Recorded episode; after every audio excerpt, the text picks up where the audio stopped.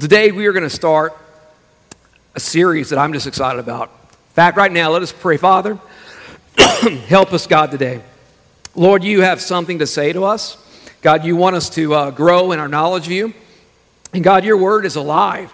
So, God, I ask you to, to bless this time, anoint it. And God, we give you praise in Jesus' name. Amen. I started thinking about that mountain experience. I got choked up. Could you give me my water, please, baby? Uh, the full one. Yeah. It actually has water in it. Thank you. John chapter 8 is uh, going to be our theme verse as we start a series, what I call Free Indeed. You know, one of the things I've, I've learned and seen over the years of, of just living in life and following Christ is that so often we, we make, as Christians, as believers, we make our salvation kind of the end goal instead of just the beginning. Because God has so much more for us than just a, a forgiveness of sin, although that alone we would all agree is, is enough. If that's all He had for us, we'd say, Thank you, Lord. But He has more for us than even heaven to look forward to. He has something that He's called into our lives called abundant life. I should have told that story a while ago. I'm reliving it here.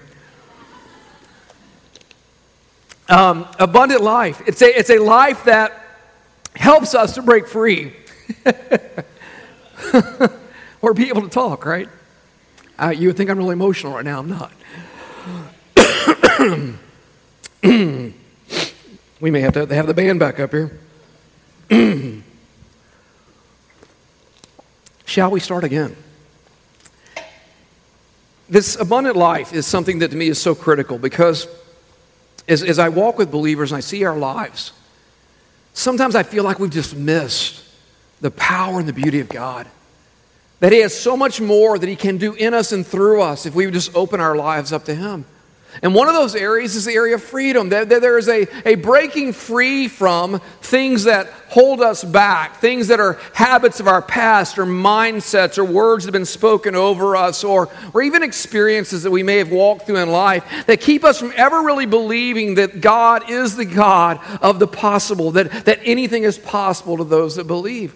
And so, what I want to do over these next four weeks is I really want us to get, get into some foundational scripture, get into some foundational teaching of what it looks like for God to break us out, for God to give us the freedom that He wants in our lives. You know, this weekend is, is important to us. We'd all agree, right? We celebrate the, the freedom that our nation has. But, you know, this weekend to me has always been something much more than that because it marks in our, in our calendar year, the midway, the midway point. It's, it's the halfway point of our year. And to me, there's something special about that. I mean, let me ask you this. How many of you guys back in January made New Year's resolutions? Let me see your hands. Everybody, just anybody? I know I've taught y'all better, but you, some have, okay? If you're like me, they lasted about a day. You know, I remember thinking, you know what? I need to drop about 15 pounds. I think I've added like five. You know, it, it lasted about a week because my wife cooks very well. Even though I, I work out, I, I, work out to keep up with that, basically, you know. But the, we, we make these resolutions. It's important that somewhere in the middle of the year, not to make some silly New Year's resolution, but to say, God, there are things in my life I would like to see changed. God, there's things in my family that I'd like to see put on a different course or a different path, God.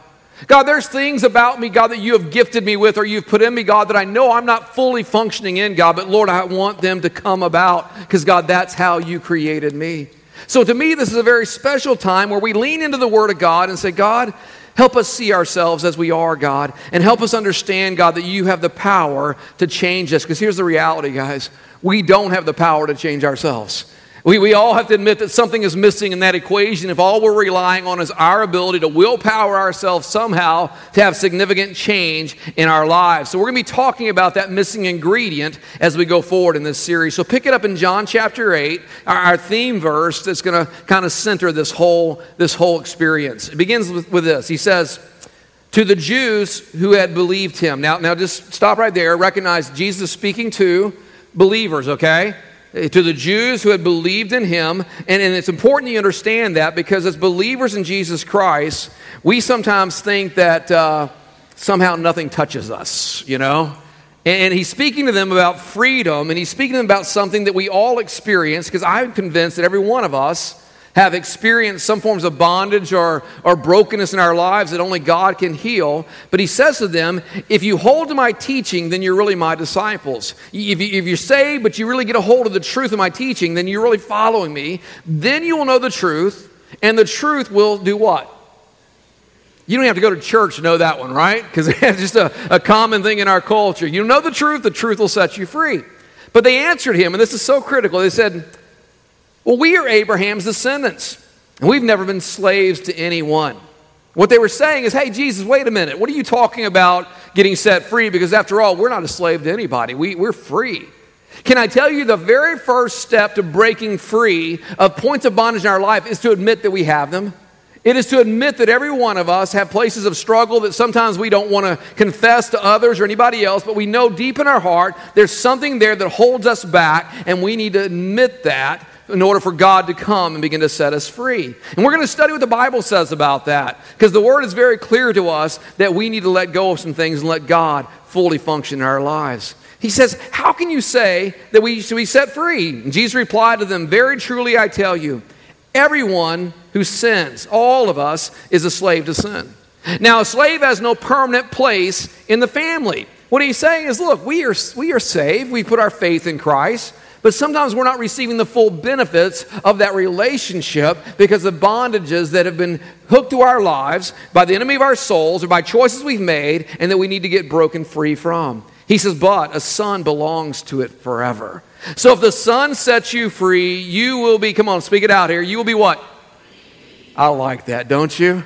I like that phrase. I like that combo, free indeed. There, there's, there's a certainty to that, and that's what the Lord has promised to us. And that's where we're going to head over the next month. We're going to talk about this. And really, what my dream for us is this it's that over this next half of the year, going, going forward here, that we would see some amazing changes in our lives and in those around us and things we've been praying about because of our opening ourselves up to God's power functioning in our lives. Now, next week, we're going to talk about that one area. To get real specific next week. But today, what I want to do is set a foundation.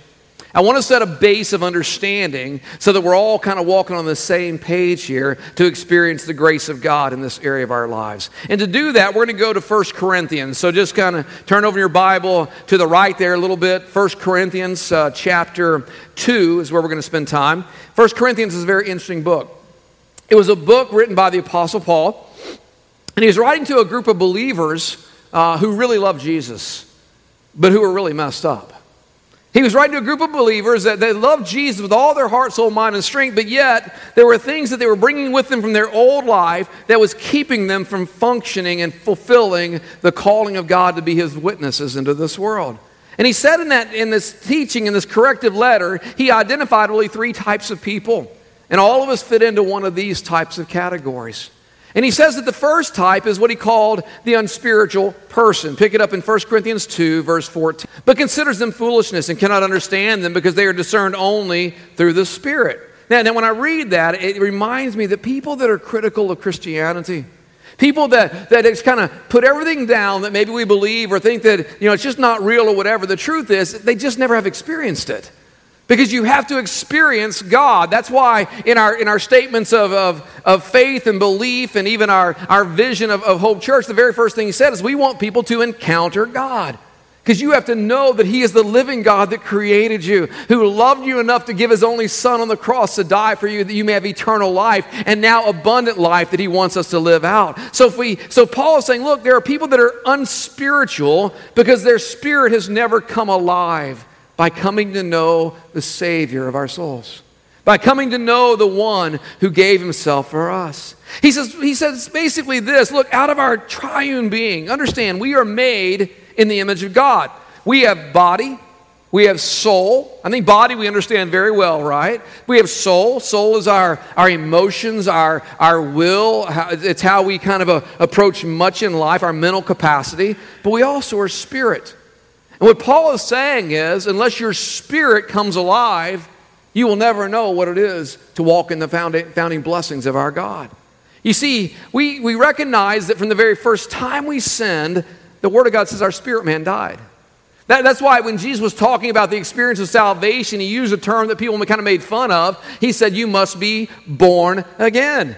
And people were like, what? We got like to crawl back in our mom's womb and like come out? He's like, no, no, you've got to be born again spiritually. That's why I, I shared it a couple months ago, and, and you'll laugh, but the, to- the sermon topic was going to church will not change you. Because it's not about religion, it's about that relationship we have. Then we come to know the King of Kings and Lord of Lords. And unless our spiritual man comes alive, what happens is this our lives are driven only by our emotions, our soul, our bodies.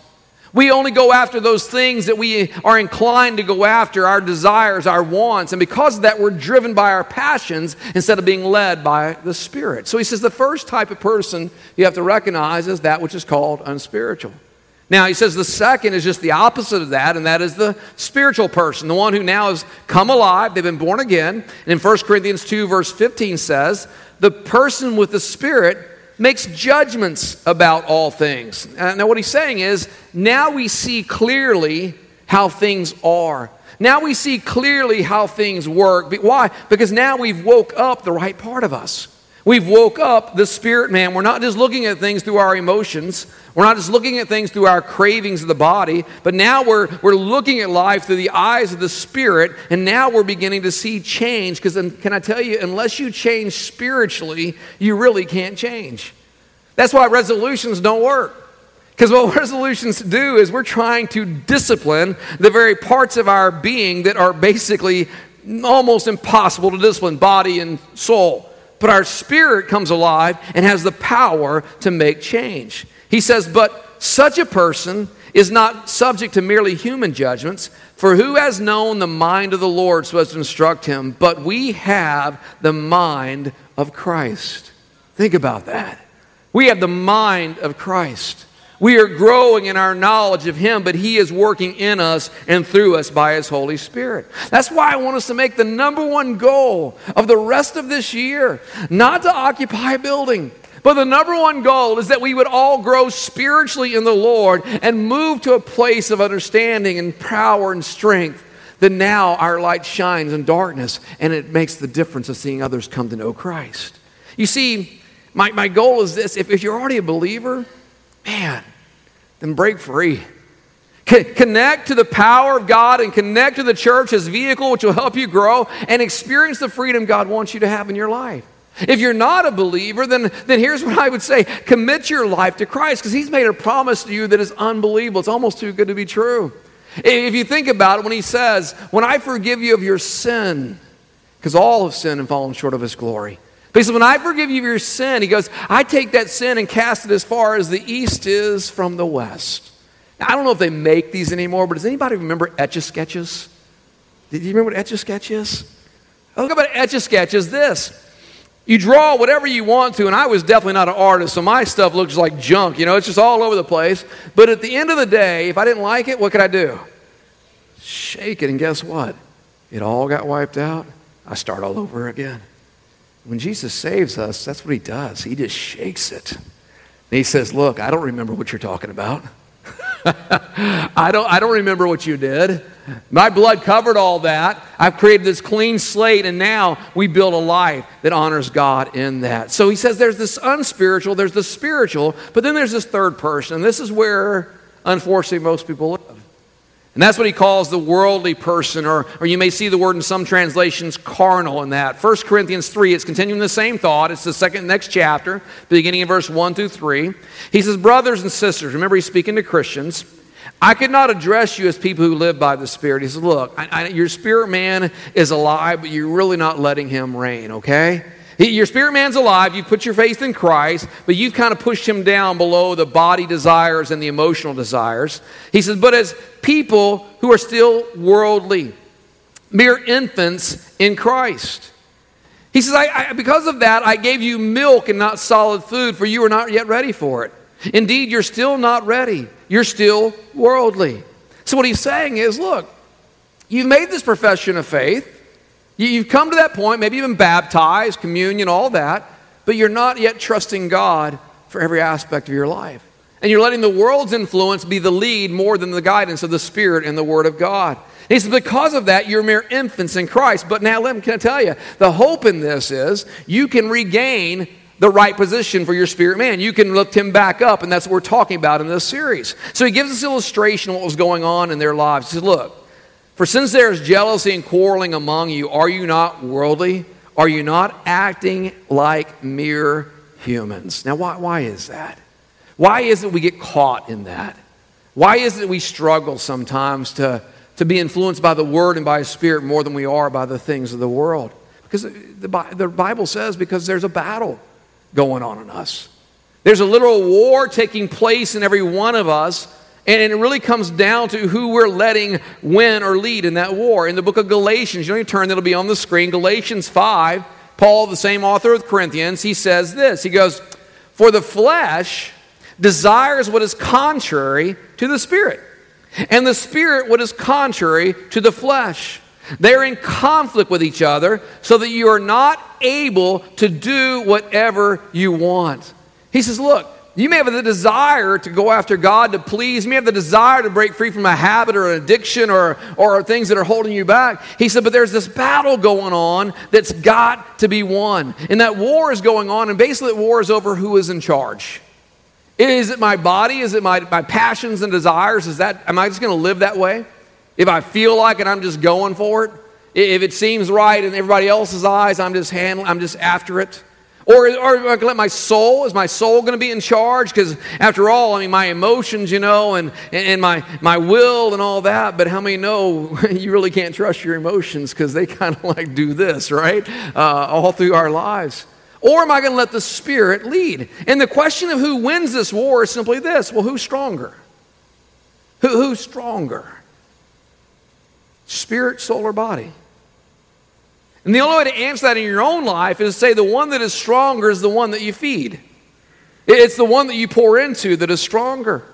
It's the one that you build up. So we spend all our times building up the body, or we spending time building up the spirit? Are we spending our whole time just trying to get our emotions in check? Or are we spending our time trying to build up the spirit man in our lives? Because whichever one is fed the most, whichever one is stronger, is going to lead in our lives. Now, can you imagine what your life would look like if the spirit man was absolutely in control? Can you imagine what life would look like if we really walked in that way that says, God, you are first in everything? I, have to believe that if we did that, we'd experience real victory and real freedom when that happens. And my, my desire and my call for you is this is to join in this journey, that we would walk toward that and see that in our own lives. One of the reasons I get so excited about a building is I get more than this with you, okay? Because there's something I just can't wait. I want to, uh, let's really dive deep into this and see how we come back to God's original design in our lives to walk in the freedom that He purchased for us on the cross. But for now, we're going to build this foundation. And to do that today, what I want to focus on the rest of this time is really uh, an understanding of, of both the problem and the solution that Jesus gave us for this. To do that, go back to Matthew, okay, just back to the left a little bit, Matthew 17.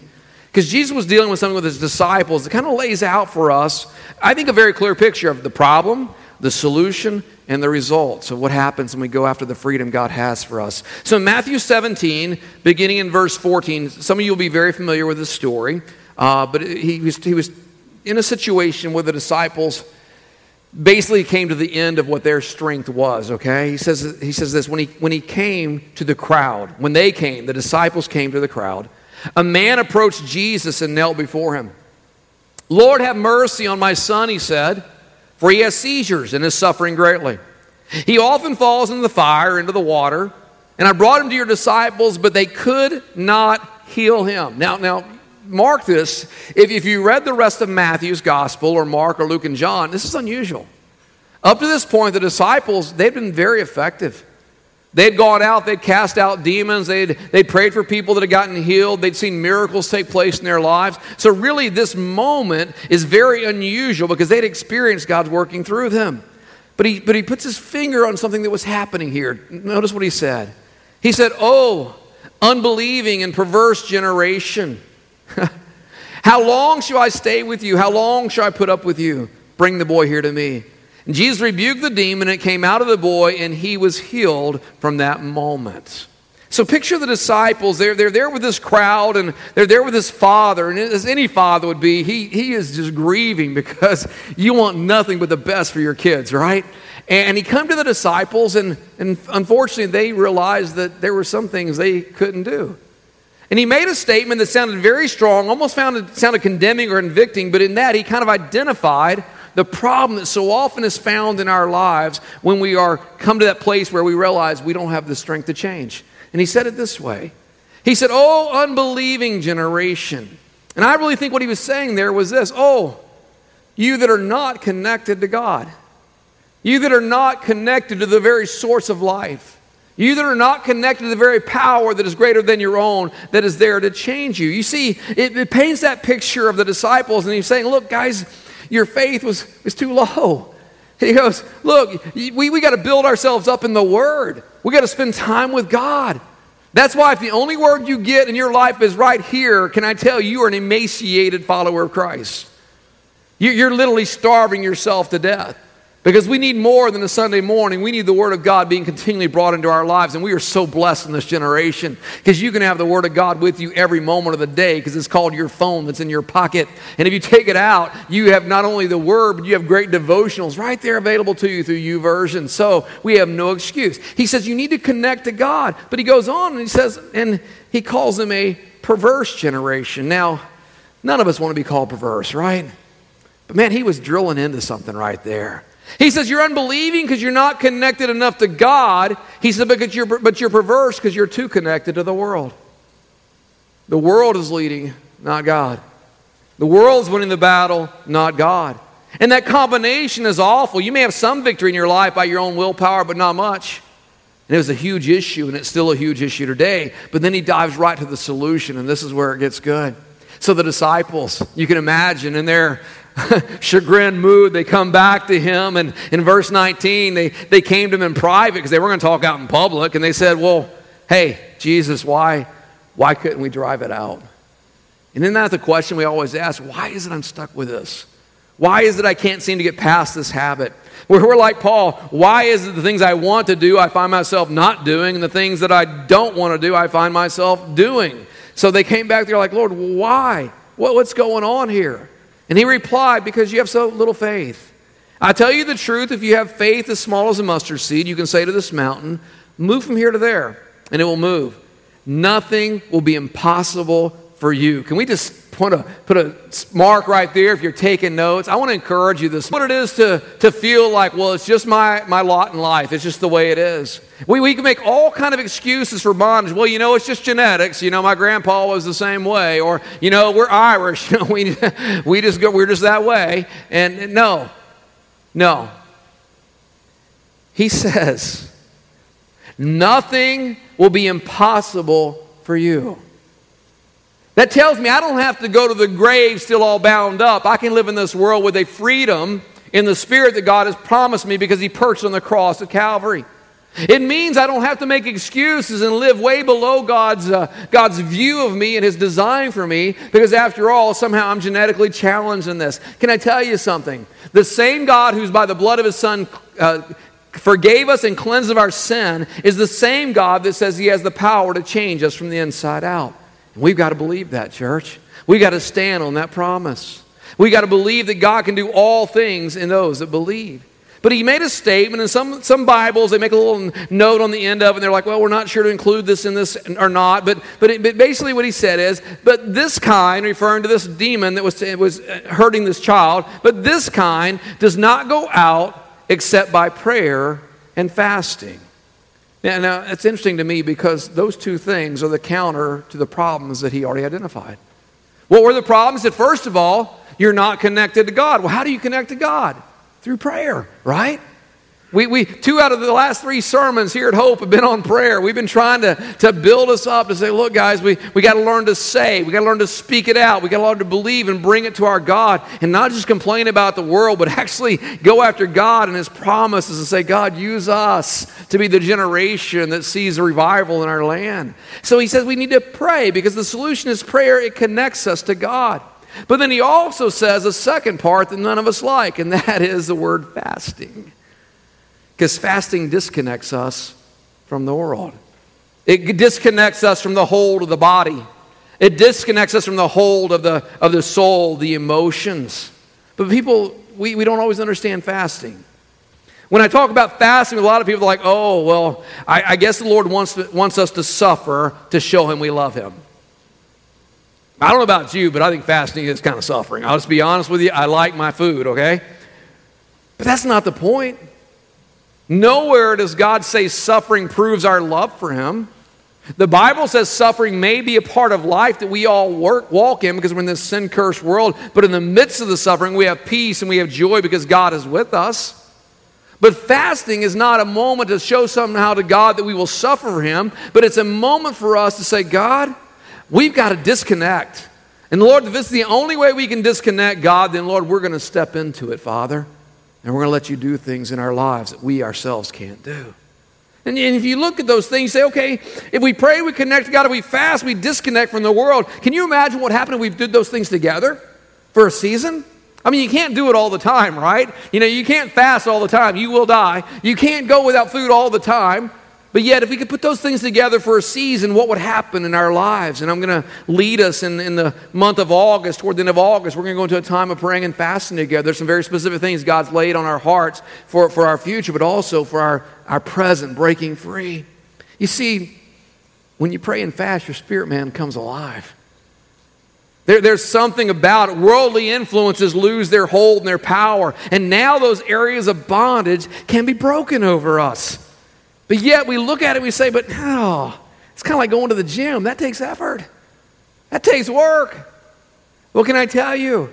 No one has ever gotten shape by thinking about it. It just doesn't happen. You can read all the magazines of muscle building and bodybuilding and getting in shape and cycling. And all. I've been amazed this weekend how many people I've seen on bicycles this weekend. Why? Because the Tour de France is happening. Like, okay, I'm going to be a bicyclist now. Yeah, for about a day until you find out you sweat and it hurts, okay? But in the same way, spiritually, if we're going to grow, he says it comes through praying and fasting. Check, check this promise out. You don't turn it, it'll be on the screen. Romans 8 12. He says, Therefore, brothers and sisters, we have an obligation but it is not to the flesh. He says you don't have to be driven by your flesh. You don't have to live to please your flesh. Can I tell you that Satan, the enemy of our souls, wants to do everything in his power? He is a liar, the Bible says. And he doesn't want to get caught in the midst of anything. Why? Because if, if he, gets caught, a thief has to pay back everything he's stolen. Listen, we've got to declare the truth. And the truth is, we have no obligation to the flesh to live according to it. For as you live according to the flesh, you will die. But if by the Spirit you put to death the misdeeds of the body, you will live. For those who are led by the Spirit of God are the children of God. Here's that benefit we are in the family, we gain everything the Father has for us. So we're going to take some time. We're going to spend some time together in August. We're going to get ready for a season of ministry that I think God has before us. It's going to be amazing. But I tell you, it begins with us breaking free. Amen.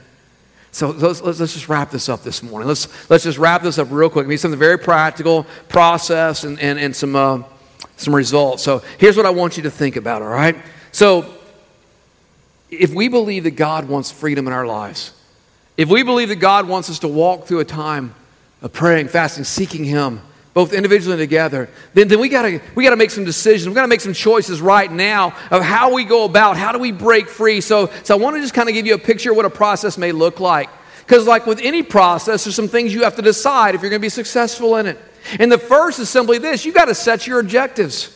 You've got to set your objectives. What is it that God is showing in your life that He wants to bring His power and His glory into? In James, James chapter 4, he says, You do not have because you do not ask God.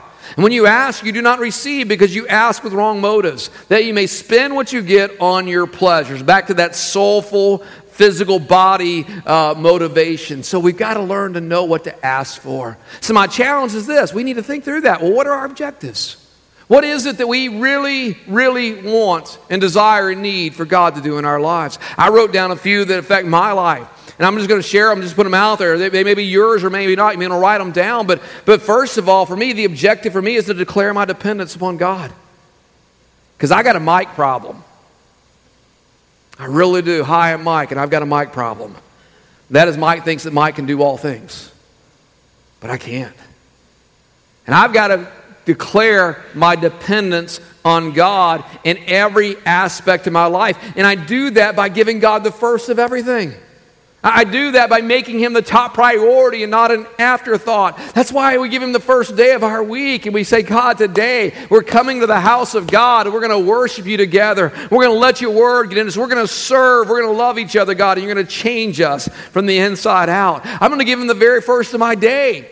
Whether it's a two minute prayer, whether it's a long, it's not a matter of the length. It's when I wake up and my feet hit the ground. It's not, oh my, how my back hurts. It's, God, thank you for another day to serve you in, God. And thank you that today, God, your mercies are new in my life. I'm going to give him the very first part of my day. I'm going to give him the very first part of my giving. That's why, why to me, tithing is not so much a, a number as it is a priority.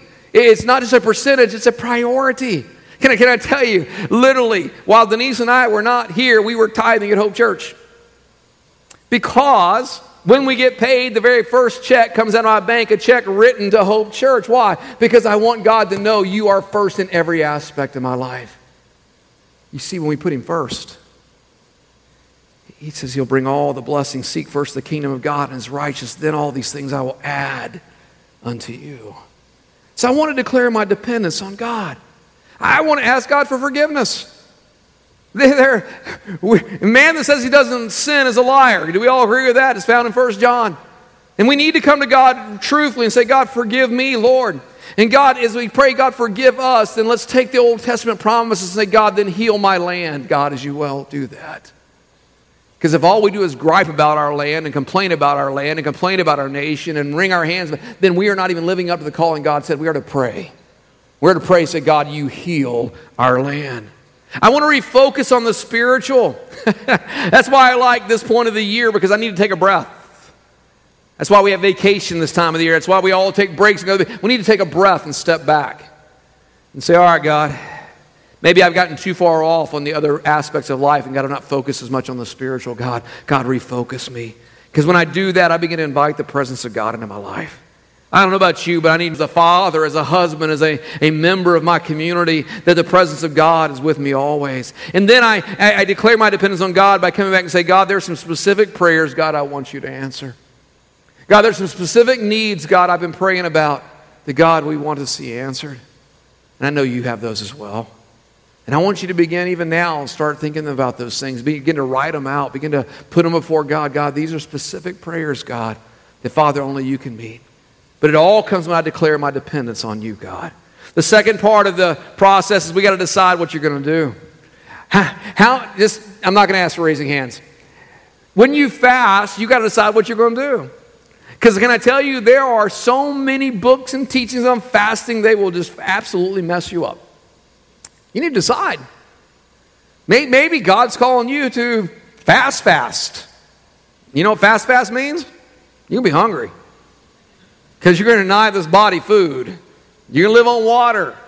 You're going to spend that time praying. Some of you are like, man, that's intense. Yeah, it is. Maybe, maybe you're into the Daniel fast. We, we write books about Daniel fast. We make, you know, people make all kind of money. Basically, all Daniel fast was was Daniel in the Old Testament said, you know what? There's some things I'm not going to eat at the king's at the king's table, and I'm going to trust God to sustain me nonetheless. And so he gave up meats and sweets and all the good stuff of life. But anyway, you can read about Daniel fast, or or, or maybe you want to do a partial fast. A lot of folks do what's considered a Jewish fast, and that is they, they, they don't eat while the sun is up. So, so pretty much all during the, this is why it's the worst time of the year to do that, right? Because the sun's up longer. But you, you eat while it's still dark, and you don't eat again until it's dark again. But you, you know what? Honestly, for some of us, let me just get real. Some of y'all be better to keep eating and just give up the news and social media for a couple of weeks. And I think the spirit man just might come alive again. And you might stop being cynical and you might actually start witnessing for Jesus Christ. Can I tell you? That might be the way we go. Mark it, all right? But you got to decide what you're going to do. But then the best part, and this is where we're going to wrap it today, you got to expect results. You got to believe that God is going to come through. Amen. There's a chapter that I'd love for you to all read, not at this moment. I'll read you just a section out of it. It's found in the book of Isaiah, one of the Old Testament prophets, that was just about fasting. It was just, just clarifying some things about fasting. But in the, in the early part of that book, in verses 8 and 9, he made some promises. This was God speaking through the prophet. He made some promises of what happens when we fast. And, and basically, in verses 8 and 9 of Isaiah 58, he says, When you fast, then your light will break forth like the dawn, and your healing will quickly appear. Then your righteousness will go before you, and the glory of the Lord will be your rear guard. Then you will call, and the Lord will answer. You will cry for help, and He will say, Here am I. Three things, real quick, and then we're going to pray we're going to celebrate communion together.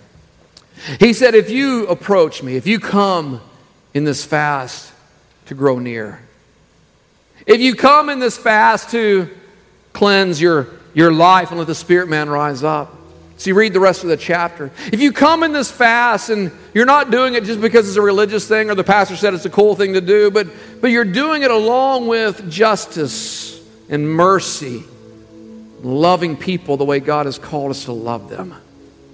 If you're doing it by reaching out to the hurting and the broken and the ones that are far from God, he says, in three things you should expect to happen. He said, there should be healing. See, I still believe God supernaturally heals.